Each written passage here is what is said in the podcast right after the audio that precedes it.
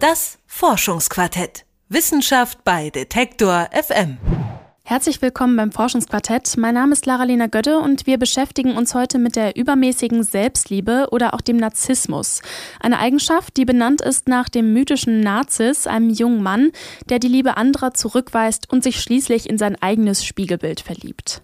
Was den Narzissmus eigentlich genau ausmacht und wie er sich auswirkt, darüber machen sich seit der ersten Definition von Sigmund Freud zahlreiche Forscherinnen und Forscher die unterschiedlichsten Gedanken.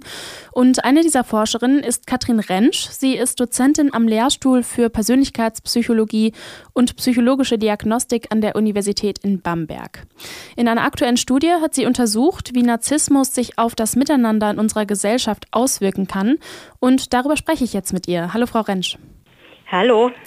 Wenn von Narzissmus gesprochen wird, dann ist das meistens negativ konnotiert. Ähm, narzisstische Menschen, die gelten meist als selbstverliebt, egozentrisch und auch wenig empathisch. Sehen Sie das genauso oder was macht Narzissmus für Sie eigentlich aus?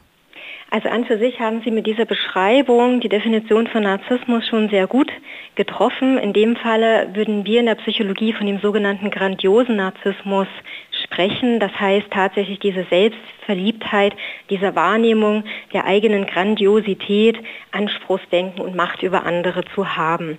Ähm, es ist aber so, dass ähm, Narzissmus sowohl positive wie auch negative haben kann. Also Forschung zeigt, dass ähm, gerade so im interpersonellen Bereich Narzissmus teils positiv wahrgenommen wird von anderen. Also es ist dann so, dass ich im ersten Moment doch ähm, sehr charismatisch wahrgenommen werden, aber vielleicht gerade im langfristigen Kontext weniger positiv gesehen werden und teilweise auch Beziehungen dadurch kaputt gehen. Wie entsteht Narzissmus denn eigentlich überhaupt? Also ist der erlernt oder ist der auch teils vererbbar? Ähm, Studien deuten darauf hin, dass die Ursachen von Narzissmus sehr, sehr vielfältig sind. Also es gibt Studien, die zeigen, dass es teilweise genetisch bedingt ist. Allerdings ist der Anteil nicht allzu stark ausgeprägt. Das heißt, es gibt noch weitere Einflussfaktoren, wie zum Beispiel Dinge, die wir erlernen, die dann zum Narzissmus beitragen. da gibt es die sogenannte Brummelmann-Studie, die gezeigt hat, dass gerade sehr positive Bewertungen, übermäßig positive Bewertungen durch die Eltern an die Kinder auch zu Narzissmus beitragen. Also wenn Eltern ihre Kinder zum Beispiel übermäßig stark loben oder ihnen vermitteln, dass sie besser sind als andere, dass sie privilegiert sind, dann kann das auch zu Narzissmus beitragen. Ich stelle mir das irgendwie gerade schwierig vor, dann da eine Balance zu finden, weil eigentlich ist es ja schön, wenn man seine Kinder äh, immer lobt. Ne? Ähm, ich frage mich jetzt gerade, wann ist Selbstliebe denn positiv und wann kippt sie so um zum Narzissmus? Kann man da irgendwie so eine, also einen Grenzwert oder sowas festlegen? Also einen Grenzwert würde ich da nicht festlegen, aber man kann schon sagen, ähm, wenn diese Form der Selbstliebe ähm, völlig unrealistisch ist und nicht an tatsächlichen Verhaltensweisen mehr verankert ist und das auch äh, fort während sozusagen auf die Kinder einfließt, dann kann das schon in Narzissmus umschlagen. Aber sicherlich ähm, gilt es auch nicht für andere, alle Kinder. Ähm, wie gesagt, es gibt auch genetische Komponenten. Das heißt, ähm, nur weil die Eltern einen sehr, sehr positiv beurteilen, heißt es noch nicht zwangsläufig, dass man dann auch narzisstisch wird. Ne? Aber das ist sehr, sehr schwierig, da einen entsprechenden Pegel jetzt zu verdeutlichen. Mhm. In Ihrer Studie ging es ja darum, die sogenannte Tit-for-Tat-Hypothese zu belegen, die besagt ja im Grunde genommen, dass Narzissten, je mehr sie andere abwerten, sie auch selbst abgelehnt werden. Zu welchem, zu welchem Ergebnis sind sie, da, sind sie da letztendlich gekommen? Ja, also ähm, wir haben genau diese Hypothese untersucht. Man könnte auch auf Deutsch sagen, wie du mir, so ich dir. Und wir haben das insbesondere für den sogenannten agentischen Narzissmus gefunden. Das heißt, das ist eine Form des grandiosen Narzissmus, sich übermäßig positiv zu sehen, Anspruchsdenken zu haben und das aber auf eine übermäßig positive Bewertung hinsichtlich agentischer Eigenschaften zu basieren, wie zum Beispiel sich selbst als besonders intelligent, kreativ, leistungsstark zu sehen.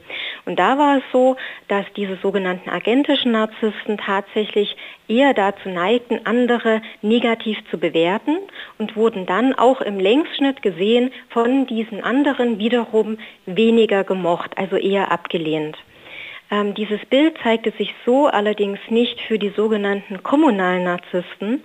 Und das wiederum sind Personen, die sich übermäßig positiv auf kommunaler Ebene einschätzen, also etwas wie äh, hinsichtlich ihrer Beziehungsorientierung, zum Beispiel von sich glauben, sie seien der beste Freund auf der Welt. Und da ist es nämlich so, dass diese dazu tendieren, anzugeben, dass sie andere Personen besonders mögen Allerdings werden sie dann von den anderen weniger also weniger oder mehr positiv gemocht. Es gibt also keinen Zusammenhang damit, ob sie von anderen besonders positiv gesehen werden, aber sie glauben, sie werden von anderen besonders positiv gesehen. Mhm. Ich stelle mir diese Studiendurchführung gerade sehr schwierig vor. Also ich glaube, das muss ja auch irgendwie über einen langen Zeitraum geschehen, oder? Sonst kann man das ja auch gar nicht feststellen. Wie ja, war da genau die Durchführung? Ähm, die Durchführung war so, dass diese längsschnittlich angelegt war und das über einen mehrwöchigen Zeitraum. Zu dem ersten Messzeitpunkt ähm, wurde der Narzissmus erhoben bei den Probandinnen und Probanden. Dann einige Wochen später nahmen diese Teilnehmenden in Kleingruppen ähm, weiter an der Studie teil, indem sie in einer Gruppe sich austauschten und miteinander bestimmte Aufgaben bearbeiteten. Dort erfassten wir, wie sehr jeder einzelne Teilnehmer alle anderen in der Kleingruppe mochte, die anderen sympathisch fand und ebenfalls, wie sehr er von allen anderen jeweils sympathisch eingestuft wurde. Und das Gleiche haben wir dann nochmal Wochen später in diesen Kleingruppen noch einmal erfasst, also auch dort wiederum, wie man andere wahrnahm und wie man von allen anderen wahrgenommen wurde. Okay, eine Frage habe ich noch, äh, von der ich jetzt nicht weiß, ob Sie sie beantworten können, aber ich habe mich gefragt, ob äh, Narzissmus durch Social Media und diese Selbstdarstellung, die dort möglich ist, begünstigt wird oder eher oder das keinen Einfluss hat. Die Menschen quasi schon vorher narzisstisch sind. Ähm, ich kenne jetzt keine Studien im Detail, inwieweit ähm, soziale Medien einen Einfluss auf Narzissmus oder narzisstische Ausprägungen haben. Aber was man natürlich sagen kann, ist, dass die sozialen Medien ein opti optimales Medium dafür bieten, damit ähm, Narzissten sich entsprechend austun können, sich entsprechend darstellen können und sozusagen ihre individuellen Tendenzen ausleben können. Und das sieht man äh, nicht nur bei Facebook oder ähnlichen ähm, Netzwerken, Online-Netzwerken, sondern sicherlich auch bei ähm, Bloggern oder anderen ähm, ähm, Personen, die sich da in den Medien austoben. Das sagt Katrin Rentsch. Mit der Psychologin habe ich über ihre Forschung zur übermäßigen Selbstliebe, dem Narzissmus, gesprochen. Vielen Dank, Frau Rentsch. Vielen Dank Ihnen. Das war das Forschungsquartett diese Woche. Wir freuen uns, wenn ihr den Podcast abonniert und uns eine Bewertung oder vielleicht auch einen Kommentar da lasst. Hört aber auch gerne in die vergangenen Folgen rein. Letzte Woche habe ich zum Beispiel mit meinem Kollegen Sebastian Blum darüber gesprochen, wie hoch die Wahrscheinlichkeit eigentlich tatsächlich ist, Opfer eines Terroranschlags zu werden.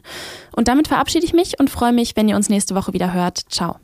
Das Forschungsquartett. Wissenschaft bei Detektor FM.